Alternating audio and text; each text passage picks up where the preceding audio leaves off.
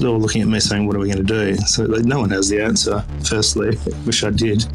Um, but all we can do is to keep moving forward and um, keep working. And we don't like sitting around. We're not we're hospitality workers. So for us to say, oh, everyone go home, have a long weekend is all good, but you can't just watch. You can't watch it burn. You've got to do something. You've got to keep working. Today on Dirty Linen, we are heading to Brisbane, which is in the midst. We don't exactly know the, it, wh- where the middle is, but they're in a lockdown. Uh, mooted for three days at the start of the week and potentially lifting today. We'll, we'll soon find out.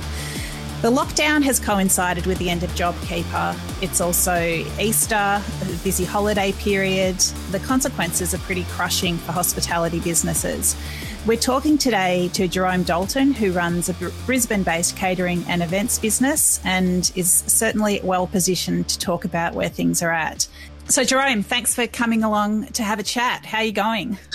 Um, good, yeah, as, as well as can be expected up up here. It's been a difficult uh, difficult week or difficult year. it's, uh, it's, it's uh, when you start saying it's been a difficult year, it's it's uh, it's a long time to endure this sort of stuff, for sure. Yeah. Mm. Tell me about the impacts of this lockdown. Uh, so this one, this one's a little bit different, I guess, to the others because of, well, a few reasons. The first is end of JobKeeper uh, anniversary of the same day. Um, that we went into lockdown again. Uh, the second is it was kind of couldn't we didn't see it coming. It, it looked like um, there was going to be no no great issue. Um, yeah, and, and so look, the effect for, for, for most people is the same as last time. We've got no support in industry. We've got no uh, backup. We've all just reinvested again, which I guess puts on on top of it as well. I guess it's the same in Melbourne. It's the same anywhere else who's had this, but we we particularly. Um, We, we I hate the word pivoted, but we did. Um, we reinvested sort of every cent we've ever we've ever had, all our savings, took a huge punt on the back of the government sort of saying, you know, this is what you should do and that we'll support you through JobKeeper. And, and that was really good and it's really allowed us to to make some change. We started a, a little uh, charcuterie business um, and sort of just starting that running and, and, and uh, a pasta company as well as our sort of high-end catering company. Um, and then come this this sort of happens again, uh, we don't have any more backup. You know, we don't have any more leeway and we don't have any more uh, ability to keep fighting. Um, so we feel a little bit, all of us are a little bit, uh, a little bit disappointed, I guess, that the, that people are saying it's okay, that everything's going to be okay, that the economy is okay. Um, so even just prior to this lockdown, just those those few few cases um, have have an impact, and uh, we start to lose money. We start to put off casual employees. Uh, our, our customers cancel; they won't rebook. So this one, I mean, how's it different? I guess is for us is people don't want to rebook. We, we're getting our big banks and our big customers and our corporates saying, hey, Jerome, just to let you know, we're going to disengage you. You know, there's no point doing this anymore. We've cancelled four times. We've postponed three times. I'm really sorry, but at least we know now the rest of this year we're not doing any events. Um, and that's pretty consistent throughout public and corporate, you know. So it's um, so yeah. Our industry is in, in a world of trouble up here.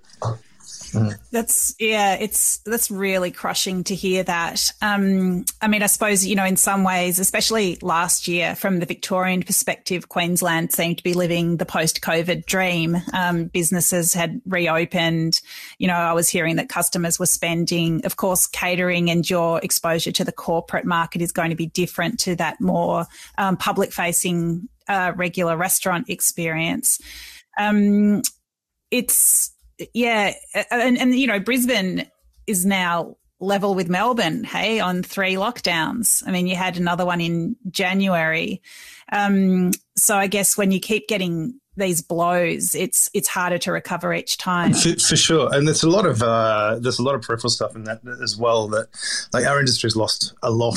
A lot of its professionals. Um, a lot of people have uh, walked away from industry, and, and you can't really blame them. I mean, I've, I've a very good friend and my and my head chef for, for a few years sort of just, you know, wanted to get out. Um, we can't find good good qualified staff anymore. The training is not good. And how do you tell people to get into this industry? I mean, if my I have two children. would I would I sit there today and say you should become a hospitality professional? It'll be good for you. Like, very hard call. So I mean, based on the last twelve months, if not the years before that. Um, so, so having a lack of staff, a lack of uh, quality staff, and good training and support from government is, is affecting the industry across the board. So, the, yes, the restaurants have all been back open. We've we've had we've shown some really good signs of, of a strong economy um, over the past few months. You know, so so everybody's saying luxury car market, the retail's been really good, but our industry has been struggling for a long time. There's been a massive oversupply of sites in Queensland, and that's due to the um, to the so if you if you have to if you build a building, your D A approval insists or did insist that you have to have ground floor retail. So every time we build a new high rise, we've got another forty shops underneath it that are vacant. So of course that means that you know everyone tries to open a cafe, or the developers give them uh, money to do so. So we've had a massive oversupply of uh, locations. We've had an undersupply of staffing, and then we've gone into COVID. So. Uh, our situation as opposed to the other states, and I'm not sure if that's consistent across Australia, but certainly we had some big problems before we went into this um, in restaurants mm. and, and cafes. And coming out of it, I mean, it could take six years before we start getting trained professionals back into our industry, if we can encourage them at all. Well, yeah, I mean, look, there's, there's so much in what you're saying. There are so many different strands um, to unpick, but I think that oversupply and that, um, yeah, that that notion that every new development needs a cafe or two, that's, I think that's a national um, phenomenon. And I think, you know, around the country, I think people would agree that in the big cities that there's definitely been an oversupply and that some kind of correction was warranted, but of course nobody expected it to come like this, and nobody expected it to come with these rolling waves of closures that, as you say, you know, you, you restructure, you do everything that, you know, you're advised to do, and then you're, um, you're whacked again. Um, And I think it's that it's that also that intersection between the different jurisdictions, you know, uh, vaccinations, which um, may have helped prevent this lockdown, you know, mostly a federal responsibility. It's the state that makes the call on the lockdown, but it's the federal government that pulls JobKeeper out. I mean, it's it's it's pretty hard to know where to turn to ask for assistance and change yeah. as well, I imagine. Absolutely. I think that's um that's another really good point that we we it's it's not gone unnoticed that our local government and federal government are at odds, and it really feels like being the um, the child of a broken family up here. Um, you know, mum and dad are not getting along well, and uh, both of them are saying it's the other person's responsibility whilst the child's not getting fed. So we, we, we're really struggling to to sort of understand um, why. I mean, personally, I think, as you mentioned, the the vaccine is being rolled out. So in my, you know, simple simple mind, and I'm not a doctor, uh, um What, if we have an end date to this, if we have a vaccine rolling out, and if somebody, which I imagine, because I'm in business, somebody's done the projections, because that's what we do in business, and, and I would like to think our government's doing it as well. So if we've done the projections on how long it would take to roll out a vaccine, we can see an end to this. Why are we pulling the rug out so early? Why, why are we stopping JobKeeper now? Uh, I mean, is it true the vaccine's going to roll? Is it true that things are going to get to, back to normal? And can we put a date on that? And if so, why wouldn't we coincide that date with this financial support that we've had for the last eight months? So it doesn't make any sense to me that we, I mean, I've got a casual, James, who just rang me before and said, mate, I really need some work. I had eight hundred dollars, you know, thirty-five hours booked this week. Um, I've lost all of that, as everyone has up here. We've we've lost a lot of money. Um, I can't pay my rent. Now, what's he supposed to do? He was on JobKeeper last week. He's not this week. So he goes to the dole queue, and that's, it's not, these are people with families. They're real, real hospitality professionals. I know James has been in the industry for twenty-odd years. Um, I feel so sorry for these people that are victims of this this decision to not support the Australian people anymore. And I think, I mean, personally, I've paid, what about thirty-one years in industry with, with multiple businesses across that time, and, and a qualified chef. I paid millions in taxes and contributed many millions of dollars to the hoppers. That's my money. You know, that's our money, and that's James's money. Why isn't he getting help? He, he's not sitting around not wanting to work. He wants to work. He's doing everything he possibly can, but the situation is preventing him from working. So therefore he becomes the responsibility of those people that we pay to govern us, in my opinion. And it's not, I just don't understand why they would let all of us fail this close to the finish line, if there is a finish line. I just I just cannot find any fault with that. I mean, there is no winner from James going off to Centrelink to line up for a job seeker payment that nobody can live on. No, and he wants to work, but he just can't at the moment. That's all. It's not. It's not. So this is no fault of our own. I mean, James decided on an industry that's difficult, and you know, so did I. We're used to working hard. I do eighty hours a week constantly for my whole life. it's not. It's not that we're afraid of working, or that we don't want to pivot, or that we won't do what we need to do. It's just we like, right now we can't, and we need that support from government. Mm. I know that James won't be alone in that position. So a statistic that I saw said that twenty-seven thousand six hundred thirty-six businesses and not prof- not-for-profits in the Brisbane area were receiving JobKeeper at, at least at the end of January. And I'm assuming that, you know, most of those businesses would have continued to, you know, need that payment to, to keep paying their workers. So yeah. There are going to be a lot of people hurting this week. Yeah, absolutely. And the other consideration is that with that JobKeeper allowed us that um, – Uh, I guess it just allowed us that little bit of security that we didn't have to keep moving forward. So in my business, we today we're having a photo shoot. We're spending another few thousand dollars we don't have as we write, you know, the monthly nine thousand dollar rent check with it with a total weekly income of four hundred dollars. Um, we're reinvesting to try and pivot again to get ready for this lockdown that I think is probably coming to to put together a drive through uh, lasagna, you know, service. Uh, so hiring, you know, red carpets and hiring. Well, actually, they've been given to us from A V Ideas, so really helpful. But just getting getting all our friends together, put, putting getting photographers in, and, and putting together this new product literally overnight, working twenty-four hours a day on our marketing. Uh, and we've done this for a year now to, to roll out a new product tomorrow, ready for a COVID lockdown, so that we can have some income. Um, the JobKeeper allowed us a little bit of time to do that because at least some of our staff were being paid, and even if there was nothing on, we could say, guys, what can we do? So it, it kept us in work, which is what it was there for, right? As my understanding, exactly what it was there for. It kept us in work. So, I mean, this this talk of people rorting the system and stuff, I mean, that happens everywhere. That's not the point. You know, that's not my problem or yours, and it's not James's problem. Um, the, the, the, having that basis of income allowed those staff to, to do stuff, to you know, to bake bread, to come up with new products, to clean and reset, and just to be at work and, and feel like they're doing something and trying to push forward and trying to be positive and trying to keep moving in this in this one year of downtime.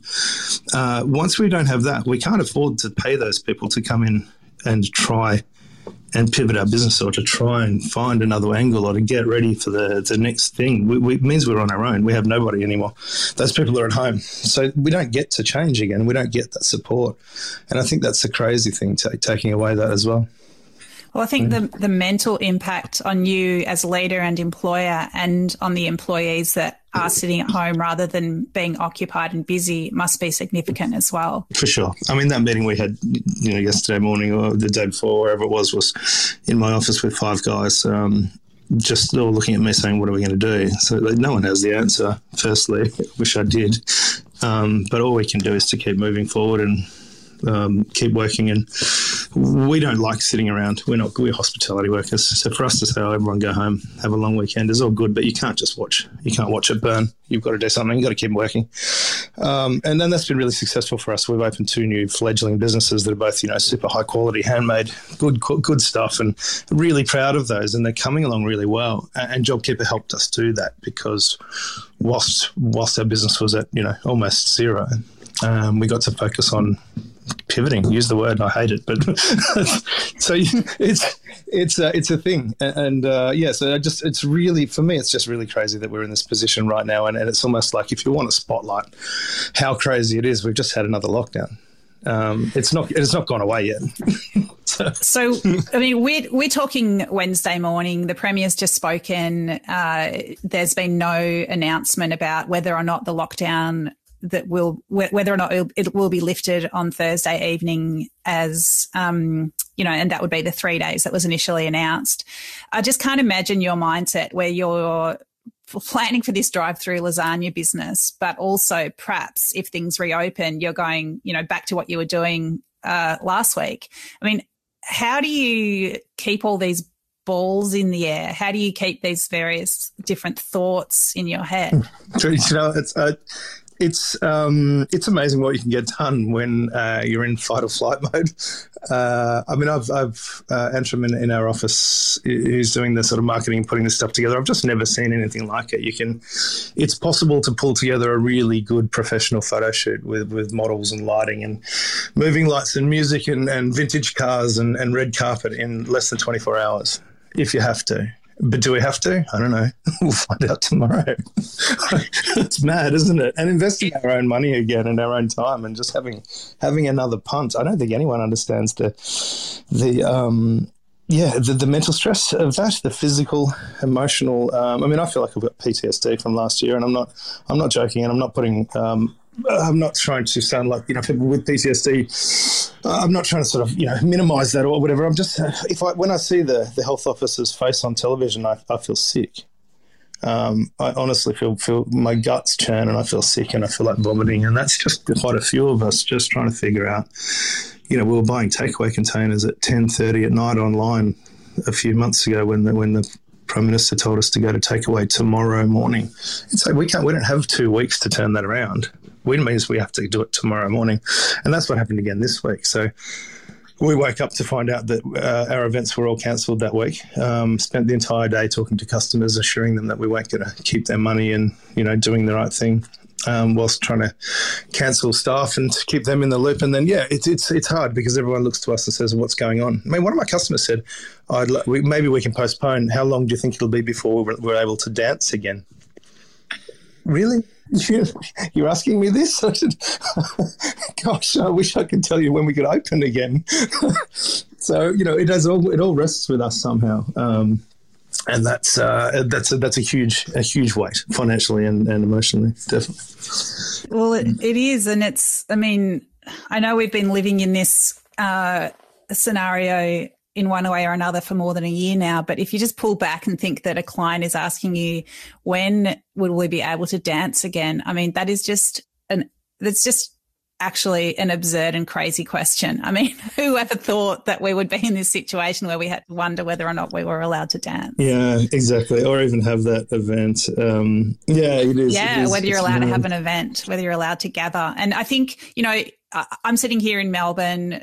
Uh, we had Uh, lockdown in February. We, I think we tried to put that behind us as fast as we could. And I think for myself, you know, when I heard about the Brisbane lockdown, it's taken me a couple of days to reach out to, you know, yourself, to someone in Brisbane to talk about it, because I think I've got, I'm stressed and traumatized by the very idea of another lockdown. And I think what, what it shows us is that we are all still vulnerable until we are all vaccinated.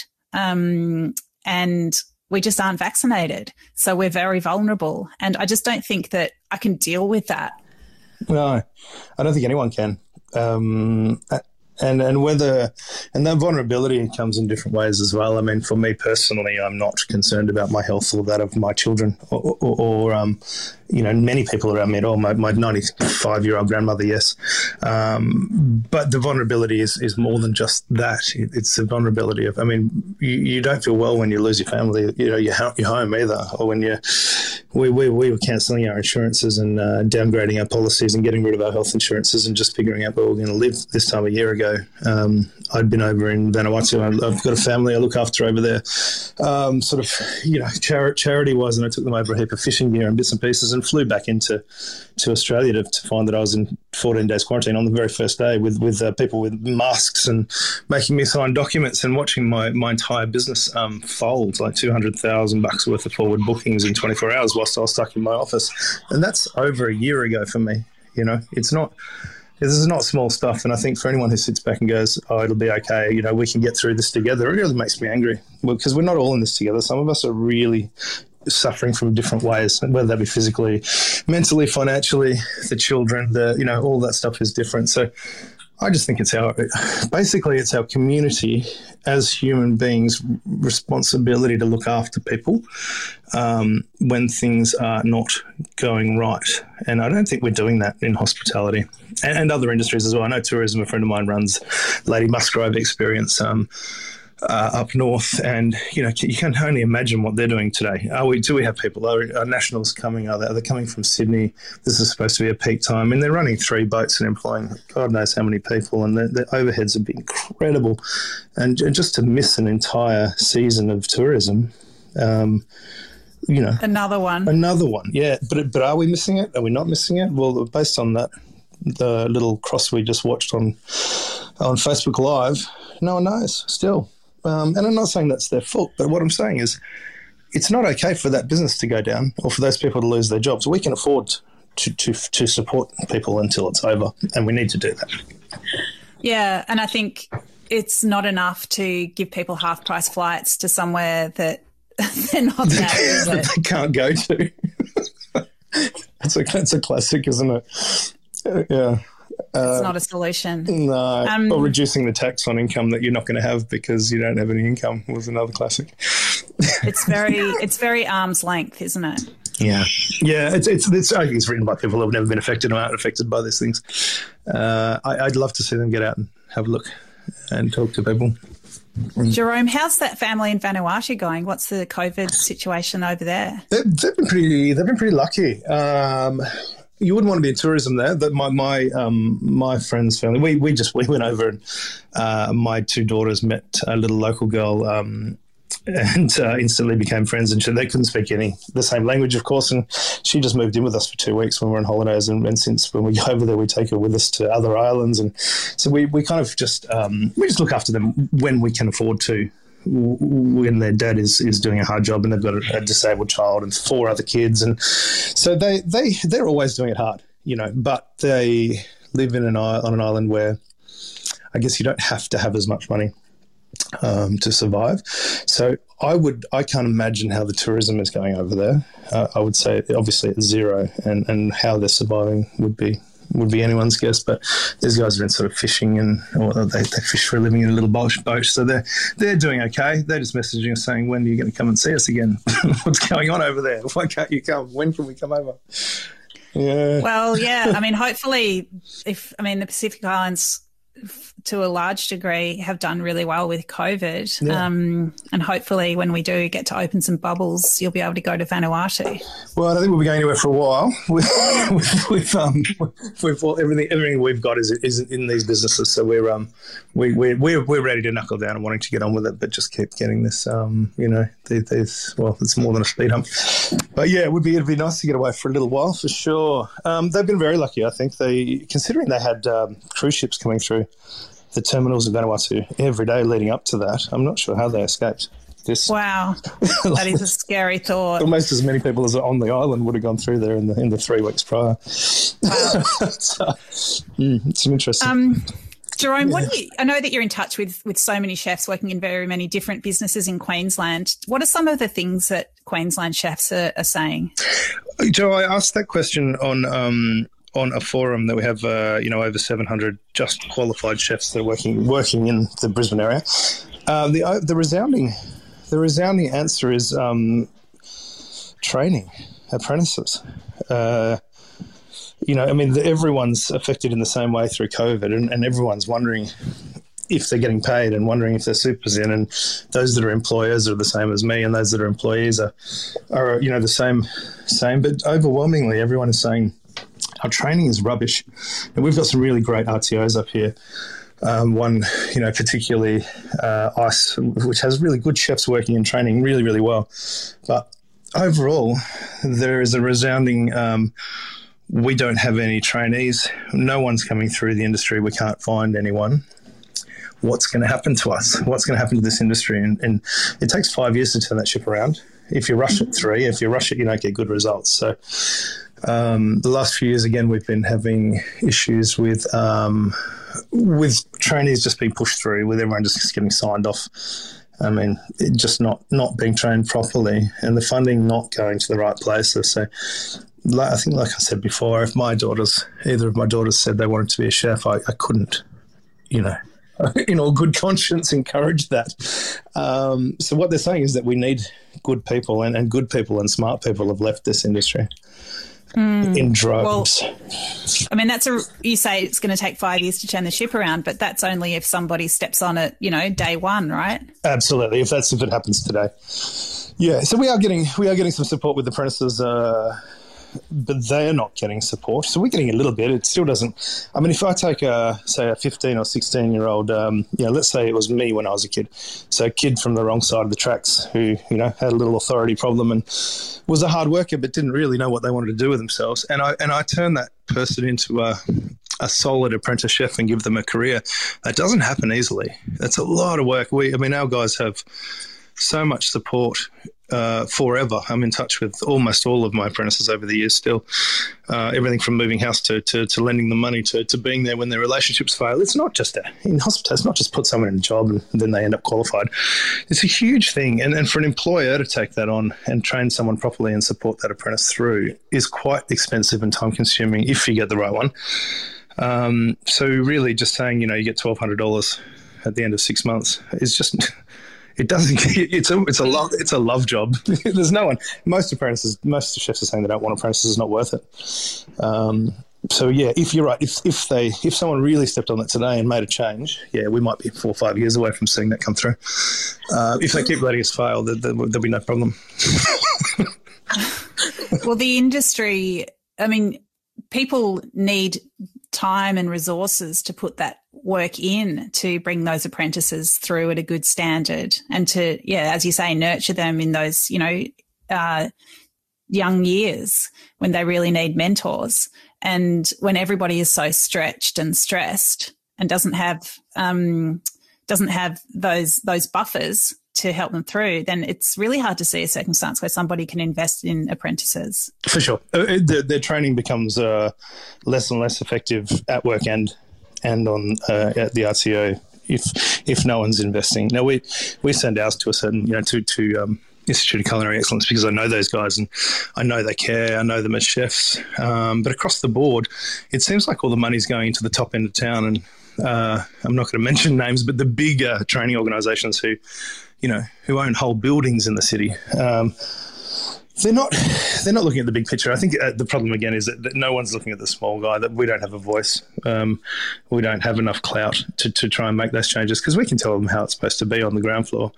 We've got people on the ground, but they talk to the wrong people. Um, they really just need to understand how it works and make make a difference from from a ground level perspective, and I don't think anyone's been doing that for quite some time. Training training's been terrible. Uh, the financial incentives have been have been a joke. I mean, they used to get knife kits and stuff, and then everyone was, oh no, people are selling them online and all this. Went, you know, whatever. There are, it's we've got bigger problems than someone selling their apprentice knife kit online. We're talking about billions of dollars of industry. Uh, you don't see the building industry not getting, you know, oh look, someone, you know, someone dropped a hammer, so we're going to cut the funding. Come on. Just it's it's just mad. We've got we really need kids to come into this industry. We really need professionals to come back to it. To do that, they need to be paid properly. Um, we need to understand that they shouldn't have to work ninety hours a week for stupid money. Um, why are they not treated like every other industry? Well, it seems like we're almost the last industry left that is expected to work in ridiculous, uncomfortable, dangerous positions for eighty hours a week and not be paid for it. And that's I'm an owner. I'm not a chef. I'm a chef by trade, but I, I think it's wrong too. I'm not. I'm not screaming like unions and let's. Uh, you know, the, the employer is the bad guy because I am the employer and I give my guys the best I possibly can. But I can promise everybody, it's not easy to give anyone anything more. Um, I'd love to pay my guys more. I'd love to. It's not easy because it's not there. It's really tough. Taxes are high. The inputs are are, are crazy. Um, licensing's crazy. We, we're getting, you know, we've had the foot of the government on our necks for a long time, and we've just been expected to, to deal with that and keep paying tax and keep paying people properly. And uh, it's not there. The, the, the margins are, you know, at seven percent often across the board. There's no other industry that works on that. Uh, you know, the, the costs are, anyone who ever does the figures on hospitality business, I, I just don't know why people do it, get into them. But there are ways to fix this and it needs to be fixed, and just letting it work itself out is not one of them. mm. Well, I, th- I think a lot of people would take seven percent too. They're doing the industry at the moment because um, I think there are a lot of people doing it even leaner. Um, I I think it's it's to me, it's really odd that, you know, hospitality is such a front-facing industry and, you know, as as a country, we're supposedly so proud of it, um, you know, proud of what we can offer the what you know to the world, you know, great cuisine, great produce, fun places to eat. It just seems such a disconnect between this shiny front face that um, is supposed to be so glorious and then this this back end that you're talking about, this supply chain that is so broken. Mm, yeah, it's, it is a complete disconnect. And I think the problem with that is uh, front-facing or smiling. Um, people think it looks busy. I mean, work out a coffee at three dollars eighty, work out the cost of that. And then when you see people lining up to buy coffee, tell me, once you've done the maths, tell me that that place is kicking ass. um, it seems good because it's busy and humming and everyone's smiling and, and you don't go out there and tell the truth, that's for sure. Our, our industry's never told the truth. We've always smiled. We've always, um, all of the chefs I know at the highest of ends that I talk to on a daily basis are struggling with why why we do this, why why are we stressed, why are we not getting margin. Uh, you'd know their names, everyone knows, all of us, you know. Uh, we're successful in industry, we're, we're at the top of the chain, and I can tell, you know, I'd be happy to open my books any day of the week and everyone would be very surprised at how we, how lean we're running. Uh, so why? Yeah, I think I think it's that that we we've been trained to smile and uh, and be hospitable, and it's also because we don't have a direct relation to uh, the, the peripherals, like uh, I guess tourism being the biggest one. I mean, we we cook for government, we cook for the politicians, we, we cook for the for the wealthy. You know, we, we did three three billionaires in one week in our business a few months ago at the, at their homes and, and events. Um, we look after all these people on the front, but no one's looking after us. So well, yeah, so why is a really good question. I don't, I can't answer that except that it's not direct. We don't see a direct result from hospitality. It's like the the hundred one percenters that make up the whole. We're losing a lot of them, but people don't see the whole yet. Yeah. Jerome, I'd love to talk more about this when you're out the other side of this particular crisis, um, because there's there's so much to talk about, and, yeah, you've got you've obviously you, you're deep in it and you really care about it. So, yeah, let, let's talk again. Um, I wish you all the best with the current situation. I, I, I don't even know what I'm what I'm wishing. I, I guess we're wishing for an end of lockdown, but if you're still locked down, I, I hope lots of people drive through for lasagna. Thank but you. Whichever way it goes, yeah. Power to you. Thank you very much. Yeah, look, it's just we just need to survive until such time as we can get back to normal, and, and normal's not that easy either. It's hospitality, but that's all we're asking. yeah. Yeah. Yeah. Well, take care. Yeah. And thanks for chatting. Thanks appreciate for it. Chatting. Cheers.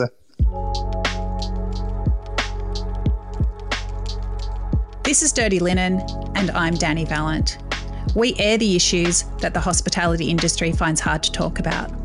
We spend a week thrashing around each issue, hearing from different people with unique perspectives. We want to hear from you as well. If you have something that needs to be said about a topic, get in touch so we can include your perspective. Contact us at dirty linen at deep in the weeds dot com dot a u or hit us up on Insta at Dirty Linen Podcast. We can't wait to hear from you. This